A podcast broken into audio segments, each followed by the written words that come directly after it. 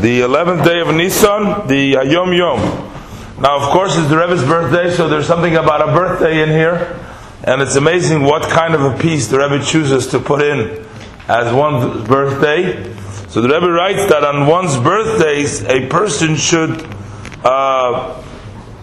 uh, bring up in his memory, uh, he should uh, meditate or he should seclude himself and meditate and to bring up on his memory all the things of the past and those that need fixing and tshuva, you should go ahead and uh, fix them. So uh,